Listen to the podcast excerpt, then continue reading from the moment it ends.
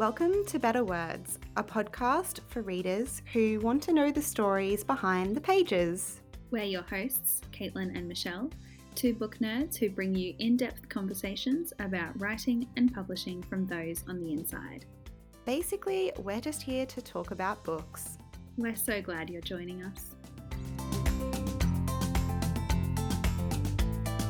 Hello, welcome to another episode of Better Words. We hope that you're enjoying this season so far. We've had so much fun putting it together. Always have fun reading books. Yeah, we do. I mean, we love it. That's why we keep doing it. So, this week we are recommending some more books for you. So, Caitlin, would you like to tell us what you recommend this week?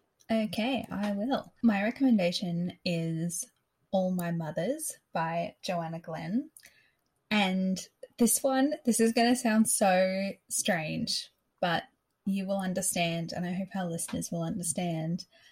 Um, as at the time of recording, I'm yet to post about this book on Instagram because if anyone hasn't seen the cover of this, All My Mothers, it's like beigey, white, creamy colored like tiles, sort of. Um, and there's like oranges on the cover. Are you waiting until you have oranges to post? I want to make, I've made this orange and almond cake before, and I want to make the cake. nice. I like that. So I need that for the, I mean, like do it for the gram, haha. So I just need time to make the cake um, because it's one of those ones where like you have to like boil oranges and then puree them, and then, you know, it's like a long process. It's not like whipping up a, a weekend project or something.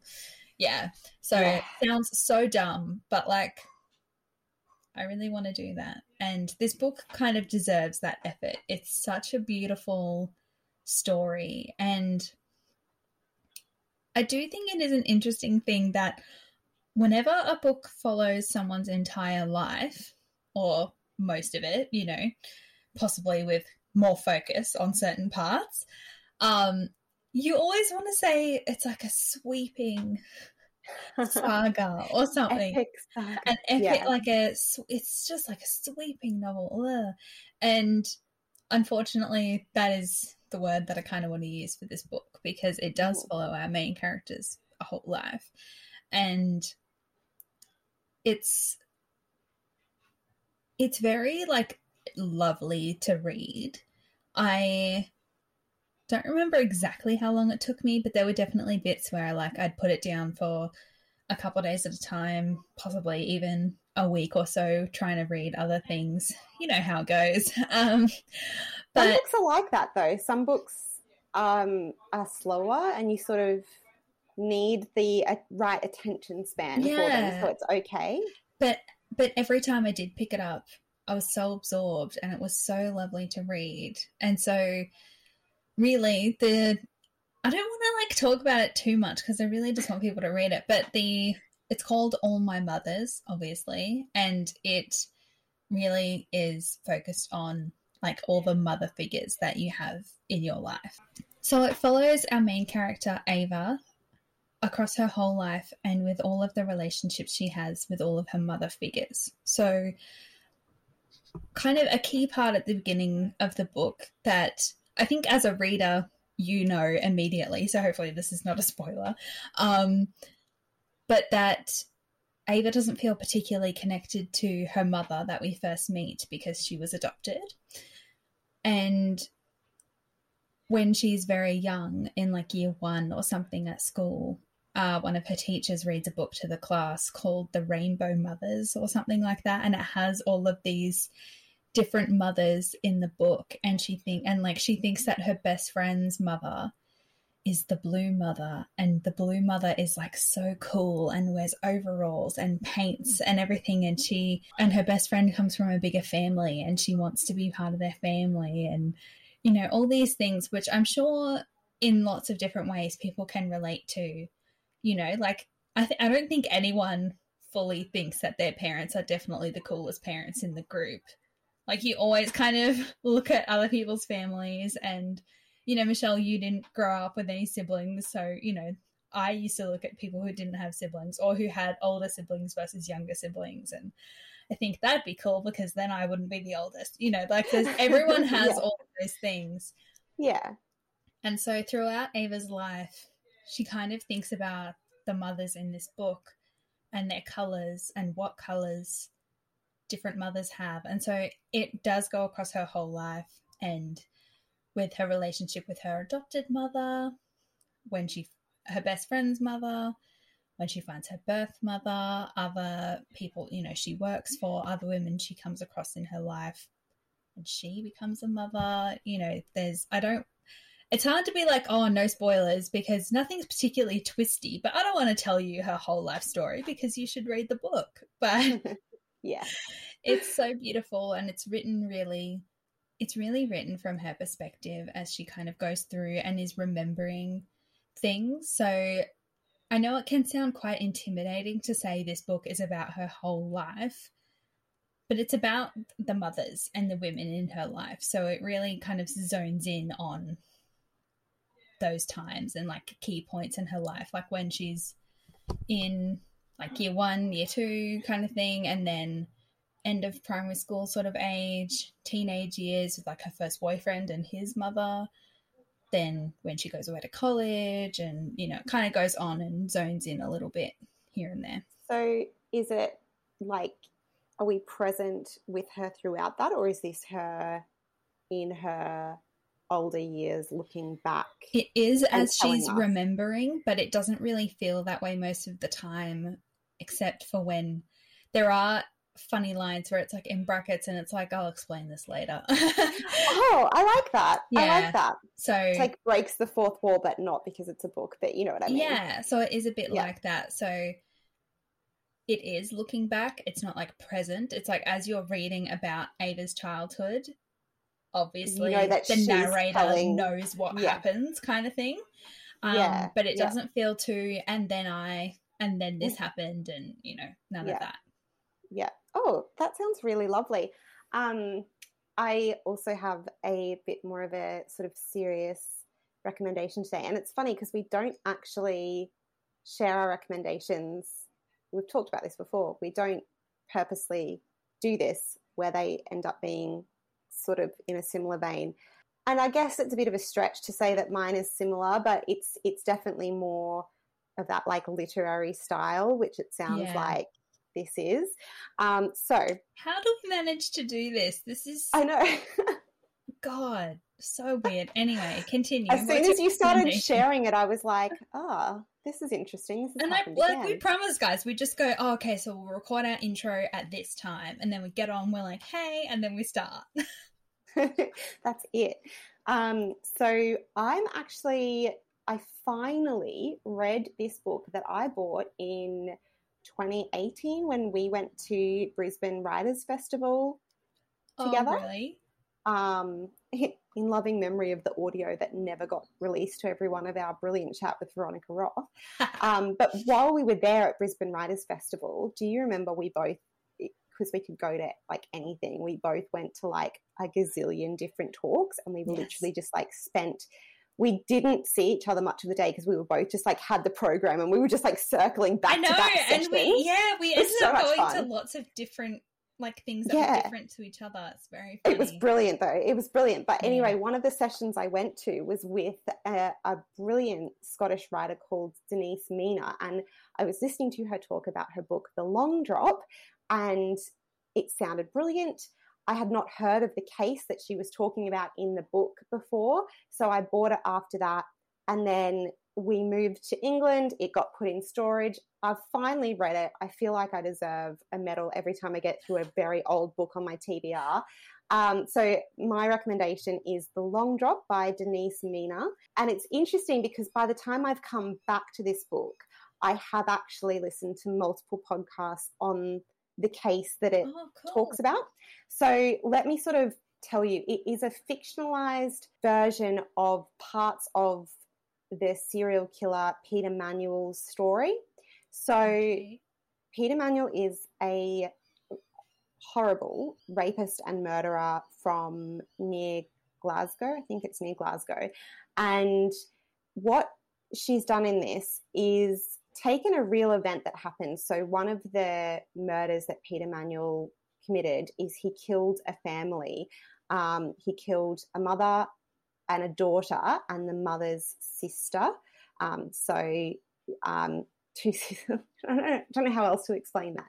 Um, but he killed these women and he wasn't found for a while. Instead, the husband was accused, which, you know, is not an unusual thing. Most often, it is actually the husband and not a random serial killer, if we're yeah. honest, if we're looking at stats. So there is evidence that the the husband when he he ended up going to jail for a bit and then got released because someone it turns out I think Peter came forward and said I know who did it it wasn't William Watt which is the name of this man mm-hmm. um, so there is evidence that William Watt met with Peter Manuel with a solicitor in a pub in Glasgow to discuss this information that Peter Manuel said he had. Now, obviously, we know now that he was the killer, but he was saying that he knew or had heard who had done it. Um, right. So that that is oh, fact, weird. and the the facts of the trial, the subsequent trial, and everything, they are true. And she's done an an immense amount of research to bring that to life. But what she's done is interwoven that truth with an imagined scenario of what happened when William Watt, when his solicitor left and William Watt stayed to drink with Peter Manuel, and there's these a number of hours that are like unaccounted for. And so she's imagined what that night was, and it splits up that night. She makes it last like the whole book. So it splits up every you spend a bit of time with them in one chapter and then it jumps forward a number of months to the actual trial.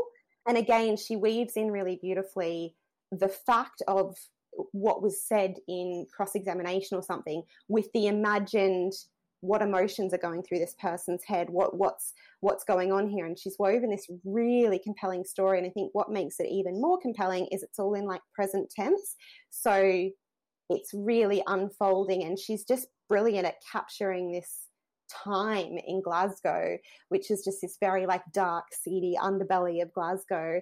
Um, it's quite a short book. It's only like it's less than 300 pages. I would say like 250 pages. Very, very short book. Yeah. But very punchy. What so. a fascinating concept to like take so much real material.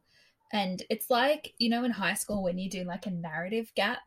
Oh, yeah. Um, it's like that. But yeah. It is essentially is. Yeah.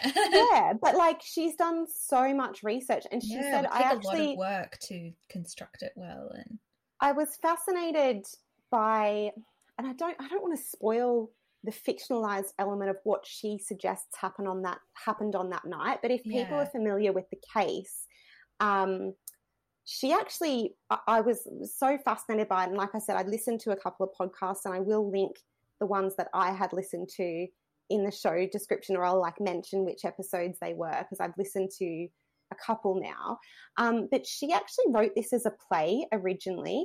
Ooh. And the thing that happens on that night, she had a different sort of presentation for for William Watt and she sort of had a different outcome for him, which maybe aligned, I, guess the best way of saying it, it mainly it aligned with what in the eyes of the law his innocence. And she said actually the reason why she was uh, sort of inspired to explore this through a novel is that she had a lot of a lot of people who came up because this took place in the 50s so right. there are still people still within living memory and a lot of people came up to her afterwards um, and said actually there's something else you should know or this is the talk things were different you know telling her all these things and so she wanted to explore that in fiction. And I just think that's so interesting.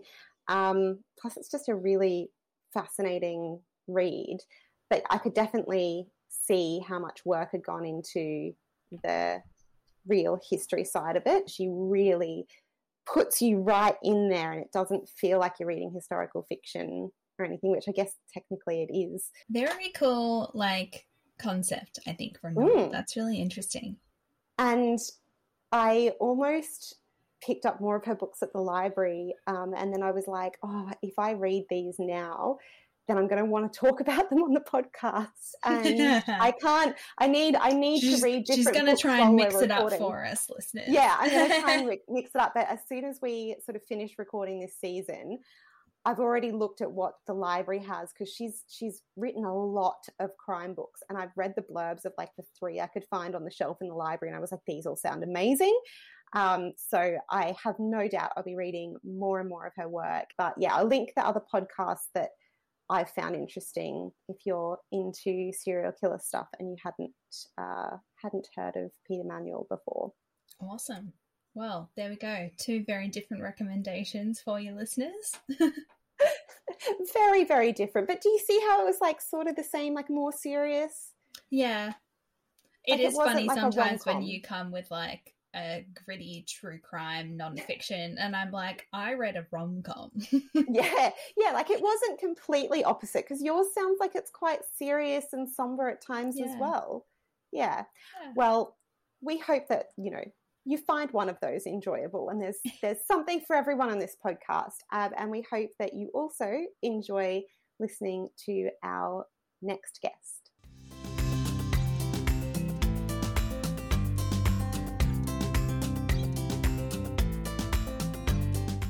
Our guest today lives in Victoria. Her short fiction has featured in numerous publications, including the Bellevue Literary Review and award winning Australian writing.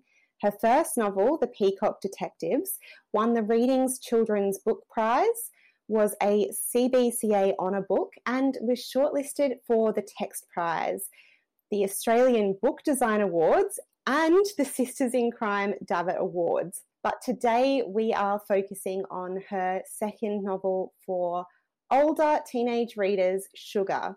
She's inspired by her own experience with diabetes, which is something that we are very excited to chat further about today. Welcome to Better Words, Carly Nugent. Thank you so much for having me. It's great to be here. Thank you so much for joining us. We're so excited to chat about YA. I think, I mean, we love all of our guests, obviously, but I think we always have a bit of a soft spot for our Aussie YA guests. So, welcome. Thank you. It is, I feel like YA is a bit of a special community in Australia. Yeah, really. it's a good bunch. There's a lot of good ones. So, to start off, Carly, will you please tell us a little bit about Sugar? For those who haven't had the pleasure of reading it yet? Sure. So, Sugar is uh, a YA novel, um, and it's the story of a 16 year old girl named Persephone. And she's recently been diagnosed with type 1 diabetes. Um, and at around the same time that she was diagnosed, she lost her dad in kind of unclear circumstances. So the story begins with her trying to come to terms with these two pretty major events that have happened in her life. And while that's happening, she is out walking on a bush track and she comes across the body of a woman. And then she sort of becomes obsessed with finding out what happened to this woman. And I guess in a way, she's trying to figure out how to make sense of her own place in a universe that feels pretty chaotic and random. That's the basic premise without giving away any spoilers, I think. I don't want to give away too much, but we might have to delve a little bit deeper later on. But yeah. yeah. Beware if you want no spoilers, probably best. We're, we're going to try and stay away from spoilers, but we might stray into that area slightly. But it's certainly fair to say, I think, that it's very, very tough time for Persephone. Like her life is seems to be falling to pieces at the point at which we meet her. So that's partly what we want to you know talk to you about some of the different themes that are explored in the book because at times it's it's quite tricky to read. It's a beautiful book though and i really even though she was kind of infuriating sometimes i really enjoyed spending time in persephone's world and like getting to know her and seeing the world through her eyes. So congratulations on that. Thank you. She is she is infuriating. I felt that way as well writing it I couldn't. That's just how she was. I couldn't help it. So, Persephone, her experience with diabetes and that diagnosis process is obviously quite fresh when we meet her in the novel. I think it's about a year in. Yeah, a bit, a bit less, I think. Yeah, at the start. A bit less. Six months yeah. or so. Yeah. Oh, yeah, because she's part of what we see is coming up to that sort of anniversary. Yeah, and she keeps going back to this time last year Um, which also I think is is probably uh, something that with the pandemic and everything, more and more of us are, have had those moments where we say, "Oh, this time last year, you know, I was doing this or I was planning this," and you know, I guess it's something that happens a lot, whether you know, it's on I a global scale but I just really enjoyed the look, like the looking back, and I thought it was a really clever device. And I didn't really make that connection with COVID, but it is something that we do all the time. And I wonder if maybe without that, if I'd read a book where it was like constantly, they were like, oh, this time last year, I'd be like, move on. I think whether it's like something personal that you've gone through, like there are all these moments in our lives, it's I think, like where life changing moments. Yeah. yeah. Where you um, find yourself so, doing that more than you would. Yeah. Since then, since it changed. Yeah. Yeah. You know, there's just all these moments, yeah. and I think that's what we're seeing and we're experiencing with Persephone. So it's quite an emotional read. Um, anyway, where I was going with that question was um, can you tell us a little bit about how your own journey with diabetes has inspired exploring this with Persephone? So, I was diagnosed as an adult. So, my experience is quite different from Persephone's. Um, I guess in writing Persephone, I was I'd, I'd spoken to people that had grown up with diabetes, and I'd spoken to some teenagers and some kids that that are living with diabetes at that age. But I just, I mean, obviously, I had to imagine it for the for the book, but it, it feels so difficult to imagine what it would be like to go through that experience at 16 when you've got all this other stuff going on as a teenager as well. So I was quite mindful of that as I was writing. But I was diagnosed when I was 28 and I was actually living overseas in South Korea at the time. Yeah, so I was diagnosed, and the doctor said to me when my blood test came back, she said, Oh, you've got diabetes and it is your friend for life.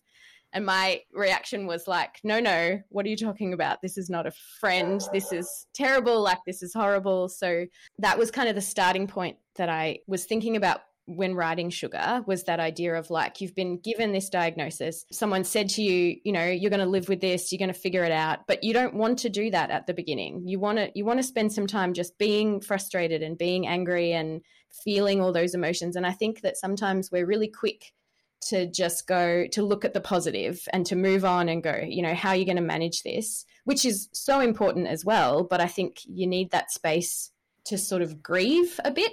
Yeah Totally. Just because you will have it for the rest of your life doesn't mean that you've just accepted that in the 10 minutes since they told you. That's right. Yeah. Yeah. And like it does, as you're describing it as well, you know, I'm just thinking to the fact that in the book we're also going through that grief of Persephone losing her father. And it does sound very much like those stages of grief that that we hear about which which don't work in any sort of logical stages for most people and are chaotic and messy. So yeah would you say that like the grief of maybe losing a loved one it's it, that's a life-changing experience as well. That's something that's going to be with you for life and that you're going to have to live through. Would you would you say that that's sort of similar to how you sort of processed your diagnosis and therefore like explored it through Persephone? Yeah, I think I think there are a lot of similarities and it's interesting to think about the way when we lose someone that we love there is that expectation that you're going to you're going to go through a whole bunch of emotions and that you're not going to be okay for a while, you know, but eventually you sort of come back to a new sort of normal but I guess I felt like, you know, if you're diagnosed with an illness, people don't often want to give you that space to grieve the thing that you've lost, which is like a chronic illness like diabetes, where it's like, well, you're never going to be able to. You're never going to be able to go for a walk again without carrying jelly beans with you, or you're never going to be able to eat a meal without injecting insulin. Like that loss of something that you'd taken for granted. I think people want to make sure that you're doing the right thing and being okay, but then they miss out on that space to just not be okay for a bit and just yeah. be angry at the universe, which I think Persephone come to terms with it. Yeah, exactly, and have that yeah take that time to come to terms with it, while while at the same time you know being safe and not. I'm not saying you know, if you're diagnosed with diabetes, throw all your insulin out the window or anything. Not at all. But like, yeah, I think you just need to give yourself those spaces to be what you need to be, to feel how you need to feel about it, I guess. You know, the other thing that I thought of when I read the line, like, oh, she said I'd have a friend for life or whatever in the book was um that's what people always like an annoying friend is what it is. And that's what people always say about like your period as well. They're like oh is your friend in town? And it's like ugh, not a good friend. So anyway that was the comparison I made in my mind. Not the same it's like thing. an anno- it's like an annoying sibling or something. Yeah. Yeah. that's much better diabetes is now your annoying younger brother And I think it's great to obviously to explore diabetes and other chronic illnesses and experiences through YA as well. Was there anything like when you did get that diagnosis, was there any frame of reference for you? Because because Persephone also talks about some of the um, assumptions people make and say things that people say to her. Were those things that maybe you yourself thought prior to your own diagnosis? I guess the thing, the very first thing that came to my head was the Babysitters Club because Stacey, yeah. Stacey, diabetic, and like I just remembered, oh, she was so thirsty all the time and she needed to pee all the time. Like that was the thing that was in my head. And I remember thinking, because you know I'd been quite sick leading up to the diagnosis, and I'd had some of those symptoms, and I, you know, talked to my partner about it, and he was like, you know, you're healthy and you're young, like it can't be diabetes, it's probably something else, and whatever. And then yeah, so the, it surprised me that um, that I was that I had diabetes at all, but particularly that I w- um, had type one diabetes because I had always believed that that was something that you were diagnosed with as a kid rather than as an adult. So that was a bit of a surprise. And since, I mean, since I was diagnosed, I've met a lot of other adults that have been diagnosed as type one as adults as well. So it, it it's more common than I thought it was. So yeah, that was something that yeah really surprised me. And I guess you know the the other assumptions that you have about oh well, it's just it's just low blood sugar, so you have to make sure you're eating enough, or or the other way around where it's you know you can't you can't ever have any sugar. And I remember that was kind of the thought I had at first was like well I just can't eat anything with sugar in it. I guess, yeah, that sort of assumption at the beginning. And then it, it took a while until I actually came back to Australia and met um, some other people with diabetes. And I met my DNE, my diabetes nurse educator, um, who is amazing. And she just kind of, yeah, blew a lot of those assumptions out of the water and was like, yeah, you can eat cake. You can totally eat cake. You just need to give yourself some insulin. You can eat as much cake as you want. Well, not as much as you want, but you can, yeah, you can do all those things. So, yeah, there were definitely some, yeah, some pretty big assumptions because I didn't know much about it. Because I don't I've known a couple of people, I think, in my life who are type 1 diabetic and but no one like super close to me that I know all the ins and outs and everything. And so reading Sugar when you know there are several scenes where Persephone like wakes up and it's like and so I went to the kitchen and I ate a tablespoon of honey and I'm like that's so crazy. I didn't think about all of that part before, but it was really interesting all the different you know, sneaky snacks she had to get her sugar up. Not because, again, jelly beans is like the assumption as well. People like, I always have jelly beans on me. But yeah, just like tablespoons of maple syrup or honey. If I was talking to a doctor right now, they would probably say, no, you should be having jelly beans because that's the thing that'll, you know, be the most effective. Which, and that is probably medically true and I do carry jelly beans everywhere. But sometimes you just get so sick of jelly beans that you just want, you're like, I don't want jelly beans. I'm going to just, what else can I find? And also, Persephone is a teenager. Yeah. And yes. N- none of us as teenagers really follow like proper medical advice. So no. it makes total sense that she would just be like, oh, screw it. I'm going to have this. Anything you know? else. Yeah. yeah. I totally ate Nutella straight from the jar last night because my blood sugar was low. And I was like, well, at least you have a reason. Most of the time when I do that, it's just because I want Nutella. well, I do that too. Sometimes I just want Nutella. Last night I had a reason but not always. but I think it's interesting that, like, because I guess I think, and I think this is what I like about fiction too, is that, you know, like you can learn about something you can learn the facts about something and you could learn that you know when you when your blood sugar's low then you need to get it up so you should eat jelly beans but i guess like what i was hoping to do a bit with the book as well was show like that's true that fact is true but in the reality of living your actual life there's all these other factors that come into play like it's three in the morning and you're exhausted or you've got to you've got to get up early or you know whatever else you, you're in a bad mood so you don't want to eat jelly so like i think there's all that yeah, emotional there's just life around it it's well. just life yeah exactly yeah and so throughout the entire book, obviously diabetes does have that focus on numbers with like calculating your blood sugar and thinking about all of those things. And throughout the book, Persephone's blood sugar level is like throughout it all the time. And we're following her as she's like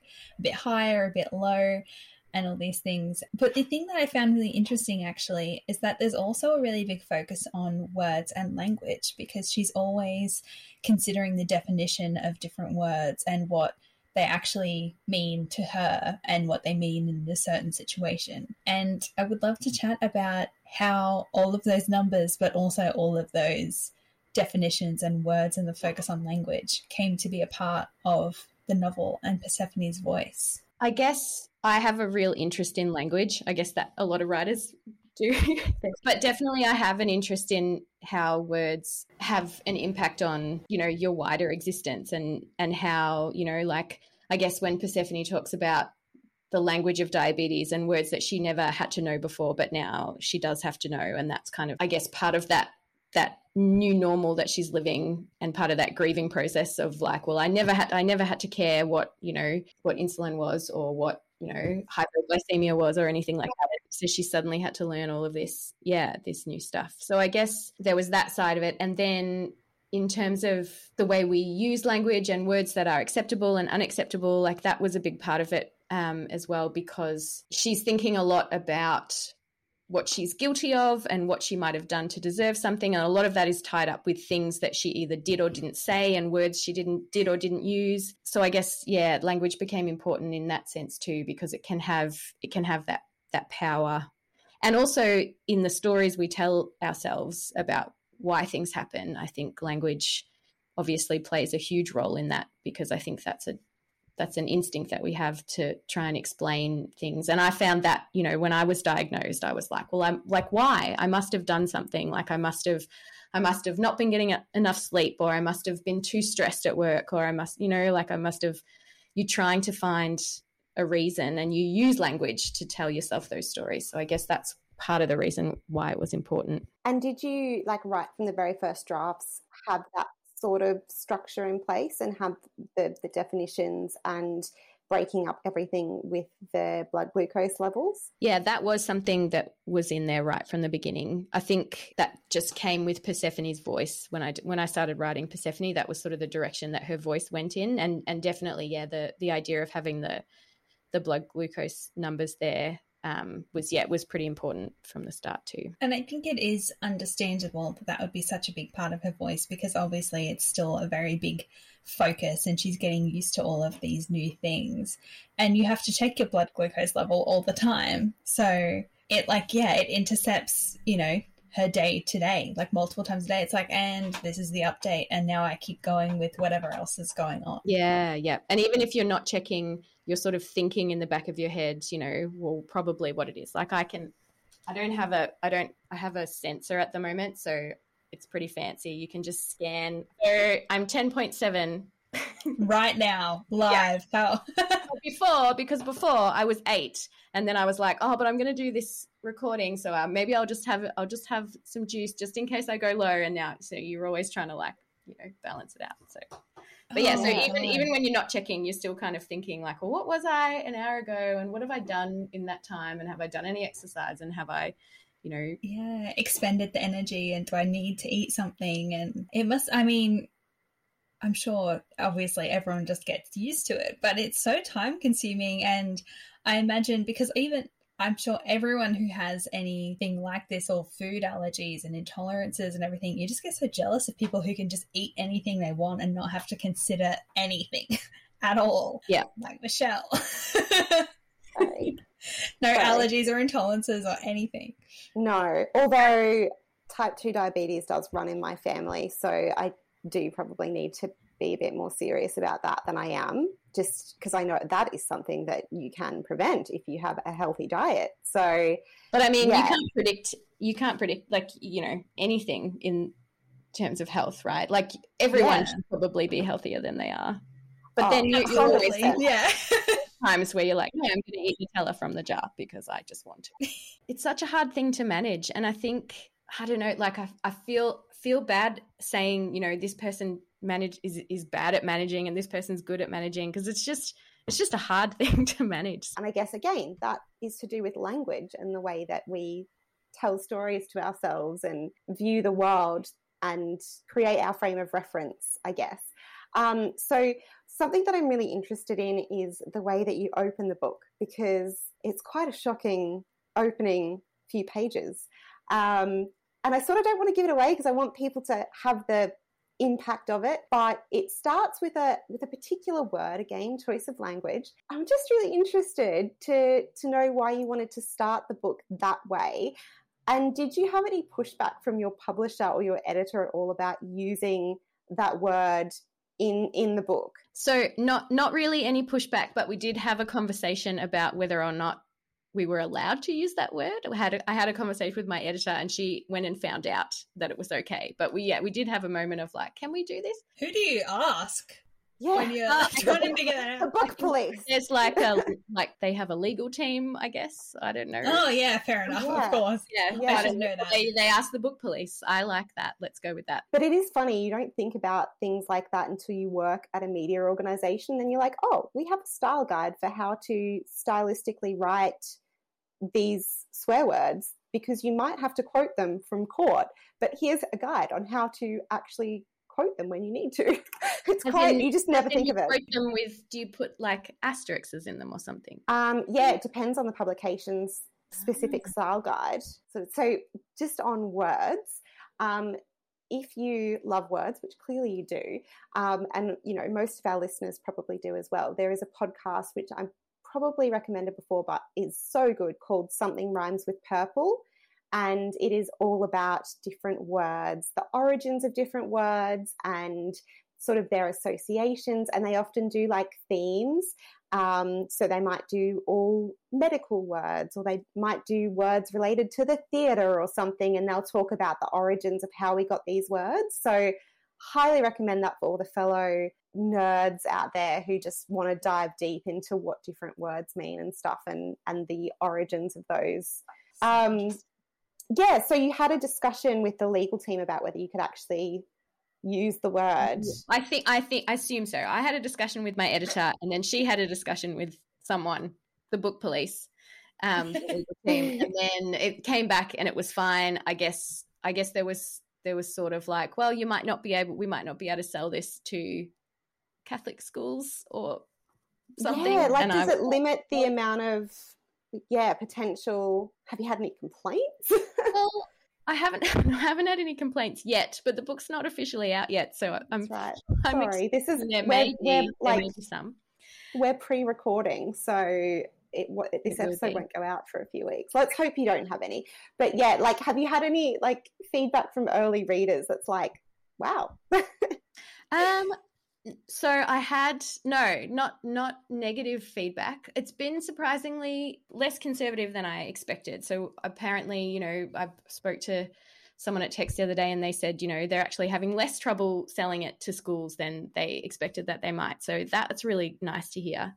Um, I mean, I, did- guess it's good to get the stuff up out front. Like, you're going to know very soon. If and like, I'm not saying that I I loved it. I loved it as an opening. I was like, yes, this book is Yeah. such a punch. I wanted to read more. So I guess that's a good thing. Of like, well, you're going to know within the first few pages if this is not for you. yeah hopefully it's, it's pretty upfront about about that but um i did have so m- one of my favorite ya authors vikki wakefield who i'm gonna I love fangirl a little bit about yes. but she which this and this seriously made my year she read sugar and did a did a cover quote for it so i emailed her and i said thank you so much." like i was so excited and she emailed me back and she said that she'd had a lot of fun counting all the words all the time all the time. i was like that love is- Vikki Wakefield's work. Um, so let me just read out the quote so people know. Uh, dark, hopeful, mesmerizing, an extraordinary novel that builds and breaks like a perfect storm. What a quote! i know what a and quote so, I mean, I absolutely adore her and actually have the honor. Text picked one of my old reviews. it's not even up online anymore.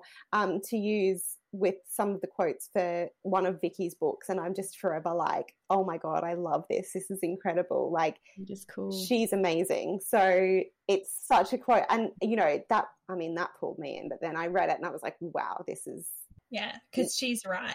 yeah, she's right. It's amazing. Um, yeah, so that's that's really fascinating. Um, and you know, obviously we've just mentioned there, dark and hopeful. You do tackle some really tough issues in this book, and you know, if people are listening and wondering whether to read it, like we should be upfront and say that you know, there's discussions about family violence, there's discussions about suicide, and so if that's going to be triggering, maybe skip forward a little bit. Um, just be aware of that. But you know, why was it important to you to bring that into this story when I guess you could have easily had a, a really meaty story in Persephone dealing with diabetes and living a teenage life. You know, like there's so much going yeah, on in so this book. There's so much book. extra things going on. She's got quite a chaotic life, as we've already said. yeah, there is And I guess I guess a lot of that was just sort of came out as I was writing, and I think I think it was to do with how I was feeling at the time that I was writing, and just that sense of what is going on in the world, and you know that there was that, and um, I think also I don't know the idea that like just because you've got diabetes now doesn't mean nothing else is going to happen to you as well which i mean that sounds really unhopeful, but I guess it's more like, you know, well, this is the world. And I guess it's the honesty of, yeah, th- these things can happen and they do happen. And they're, you know, they might not happen to you, but they might happen to people around you. And I guess also that idea of, you know, you don't, you don't know what other people are going through all the time. So I guess putting that to the forefront as well is that everybody everybody in the book is really going through something and Persephone and I feel like this is the infuriating thing about Persephone is that she feels like everything is about her and it's all like the universe is kind of focused all of its evil energy on her whereas everyone has something that they're that they're you know going through or or trying yeah. to understand want to work but so alas, we often don't realise that when we are teenagers. So this book is accurate. no, uh, the whole world is about you when you're 16. Um, and there are lots of beautiful storylines where, as you know, as things go on, and Persephone finds out things that are going on with other people around her, and she's like, "Oh, wasn't about me. And so I really liked yeah. some of those moments. But I also really liked there are I think a couple of times where Demi and Iris individually said to her and they're like, No, the whole world doesn't revolve around Persephone. And I was like, God, my mother said that to me so many times when I was 16. Yeah. And did you listen? Probably not. No. I guess it was important to have, I mean, there are a lot of difficult, traumatic things that happen in, in the book. And I guess that was important to help Persephone understand her own self in relation to the world. But also, I guess I kind of wanted to say, like, it doesn't, like, these things are going to happen. These things do happen. But, you know, there's still a reason to go on in spite of, not in spite of that, but, but kind of alongside that, I guess. Like, yeah. And while not everything is about you, also not it's not always your fault. You know, like things can just happen for absolutely no reason, and it's no Sometimes life fault. is just shit. Yeah. Yeah. Yeah. it is. yeah, it is. It's okay to, and it should be okay to say that and to feel that and to go, you know what, this is just shitty. And to have someone go, yeah, it is. And then that, and I guess like that's one of the things that does make it worth it is that like things are shitty, but then you've got these people that you can relate to and that you can, you know, have a relationship with and, and kind of grow together with through that I suppose. And in the sometimes things are just shit, um, in part two, it's the summer of the horrible, horrible bushfires in Australia. And all of the like fire warnings and the evacuation warnings blend with the blood sugar level like checks because it's again one of those things that's constantly on Persephone's mind. Why did you want to intertwine the bushfire storyline into it? Was it always part of the story or did that maybe come as they were happening and you were writing? What happened there? No, it was part it was actually already part of the story before so I've been writing I was writing sugar for a long time. So it that was part of the story before the 2020 bushfires. But then I went back and changed some things. Did you like specifically date the book? Because I I read it undated, and Caitlin, like when you put that question there, I was like, oh, I just thought it was just a normal summer in Australia, which is how terrifying our country yeah. is. And I mean, you know, I think I just thought that because that was now two years ago, and I was like, this seems horrible. And it, I don't know, it seemed especially bad. Yeah, it was. I don't know. It was just a normal summer in Australia. Have I just put that on you? She lives in the bush, so in my mind, it was just like, oh yeah, like this stuff happens every single summer. Like it would, if you lived in it, that sort of area, it would be you know, quite a normal thing. Mm. Anyway, that's just a fun little aside. So then sorry, I, then was I was supposed to be. but, well, then I was like, did I miss something? Like, no, it wasn't specifically that bushfire season, the 2021, because I, I mean, I grew up here and I'd gone through, you know, even when I was a teenager, just before I went to uni, there was quite bad bushfires and we evacuated and all of that stuff happened back then. Um, and then since then, you know, here and there, there's been other moments, but I was redrafting after the 2020 bushfires, and again, we'd evacuated, and it was quite like stressful. And during that, so when I so I went back and sort of it did influence the way that that section was written when I went back and redrafted. So I think, um, you know, obviously back when I was a teenager, we didn't have the the emergency app, so that was something new that I I guess made that connection with the blood sugar because that's what I was doing every day was checking the app and hearing the app ping and yeah, and then checking my blood sugar at the same time. So I think yeah, and and I guess it was the reason I felt like it was important was again talking about shitty things that happen. They're not they're not always personal things, you know. There there's this big external world out there too that um, has an effect yeah, on things just happening. I mean, it...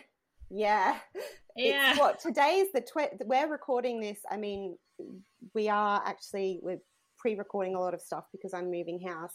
We're recording this on the 23rd of March, which is two years since the UK went into its full hard lockdown, and I think other places in Australia too. But like, yeah, it is exactly. I mean, this theme keeps coming up uh, again and again in their episodes, but it's so true that like a lot of us have gone through personal moments, will experience personal moments of grief and stuff. But I think what's different about a bushfire or a pandemic or floods is that you do suddenly have that collective sense of trauma and that collective stress. And everyone does understand a little bit more than usual that shit is happening to other people and we're all in a bad situation together. So there's almost a there's almost a, a nice collective feeling even though you might be going through something very traumatic because you're going through it with other people. Whereas when you're going through something like for example persephone losing her dad it's very personal grief and she's dealing with it in this individual way. So i think that interaction between the personal experiences and personal traumas and griefs again, with, as you said before, like with being diagnosed, and Persephone is very much going through that. I guess a little bit of trauma around that about changing her life and and things happening in that way. Um, I think it's really interesting to see how it then interacts with the collective, the collective big trauma that she experiences. Yeah, and interesting to hear that as as obviously the 2020 bushfires were happening and you were redrafting and everything, and it may have influenced how it was written. Obviously, it influenced how I read it because I just mm. assumed it was mm. supposed to be set then. Yeah, and I'm sure there were things. There was probably quotes that I took from the news or uh, yeah things like that when she was watching the news that were probably specific very specific to 2020 so there was definitely yeah, there was definitely big elements of that. But yeah, I guess it it's just sort of a general this is life in a bushfire bushfire. There going to be more more like that as we go forward i guess right? Like the quotes from the news as well like literally could have been taken from any time in my lifetime. It's scary how much you can just grab some generic quotes or generic headlines um, and things just repeat. Um, so we mentioned just a little bit earlier that you have this your second book, but this is your first book for older readers. So you previously written for a younger, like middle grade audience. Was it strange to be writing for an older audience and you know being able to go through all those mature themes to be able to? I know that we've just discussed. There's a lot going on that can't be in a middle grade novel. yeah, a lot of stuff that's yeah, not not suitable for middle grade.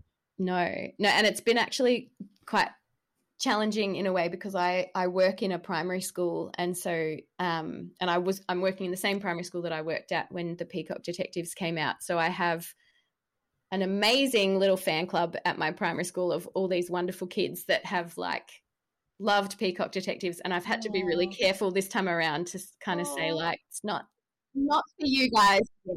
Like one day one day but not not now. And so i've tried to i've tried to keep it really like i haven't talked about it at school but then of course like you know some it's a small town so someone's mum inevitably says to their kid oh miss carly's new book is coming out. And then that kid comes and says to me i'm going to buy it. And then i say i'm going to send your mum a message. And No. say, no that's not that's not a good idea. Um it's That's very so it's very sweet. And I've actually, um, so a friend of mine, this is a bit of a tangent, but a friend of mine, her daughter was 11 when Peacock Detectives first came out, and she's a big reader. So I'd given her the draft, the, you know, the manuscript of Peacocks to, and she wrote me some notes and stuff before it was published. And now she's 16. So she's done the same thing with Sugar, which has just been so nice to have this reader grow up with, yeah, with the, the books. So yeah, That's it's so cute. very nice. I love that. It's been great. But I guess I wasn't, I knew that I wanted to write about diabetes from a young person's perspective because I'd met some younger people with diabetes and I'd heard stories, you know, kids telling me that there was a lot of misconceptions about it at school and, you know, amongst their friends and um, teachers and, you know, other parents and things.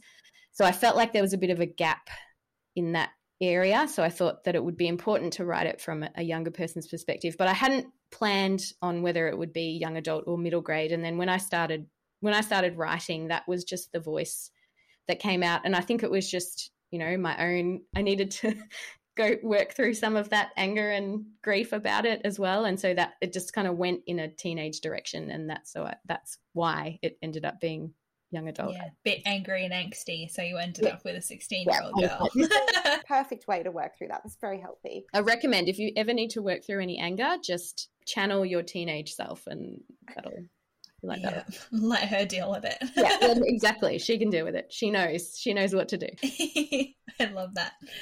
Um, did you always want to write YA? I I just always wanted to write. I think so. Yeah. I've just I've been writing forever, I guess. And then I was I'm also a teacher, so I was teaching and doing you know little book clubs at school, and re- I was reading a lot of middle grade and YA, and I just I just really I thought that those books were dealing with such like important themes, and the stories were great, and the I could just see you know how the kids got into it and you know we'd have great conversations about characters and i thought maybe this is something i want to try writing. And so that yeah that's sort of how that how i went down that road. But yeah but i'm not i just yeah just words and writing in general but yeah it just sort of ended up that way. Well, tell us a bit more about that road. How did the Peacock Detectives end up getting published? so i wrote so I, I lived overseas for a long time. So my partner and i lived in we lived in korea and then we lived in cambodia. So um, had a lot of time to write while we were living over there working and writing. And then yeah peacock Detec- detectives had gone through a lot of workshop groups which was amazingly helpful. And then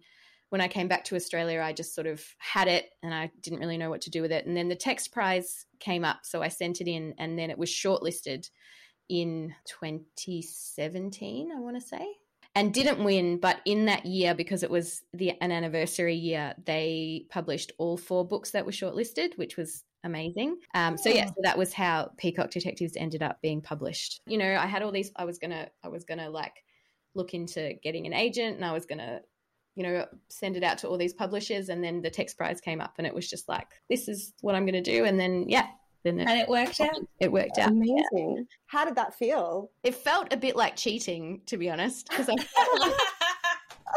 because I'd spoken to people in publishing and I was like, right, I'm going to go down this road. It's going to be a You lot had of a work plan. To, you know, yeah, do all this. And then it was like, oh, they rang me and they said, oh, you're shortlisted. And I was like, that's great. And then they said, we're going to publish it anyway, even if it doesn't win. And I was like, so I don't have to do any of that other stuff.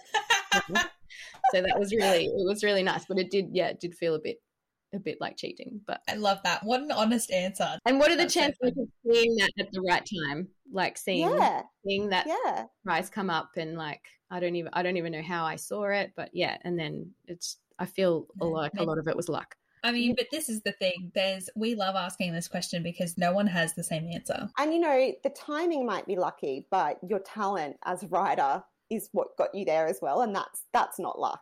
You know, that's a lot of hard work. Um, was your publisher um, Text, who has sent us copies of the book, um, were they open? Like when you said, actually, I've got this new idea, and it's it's YA. Were they like, yeah, cool, go do whatever you want? Yeah, they were. Text has been so fabulous about being open to you know ideas about what I wanted to write, and also very flexible in terms of like deadlines and timelines and things like that. It's just because I I don't write very quickly, so it's you know, and I I work I teach as well, so I'm sort of doing both those things. So it's taken a few years, but they've been great about that flexible kind of timeline. And and my editor Jane Pearson is like the best editor that I could imagine because she's just she's always she's always up for like a Zoom chat if I'm having issues with something or you know a, a lot of sugar is to do with conversations that we had. Um, she played a big part in getting it to be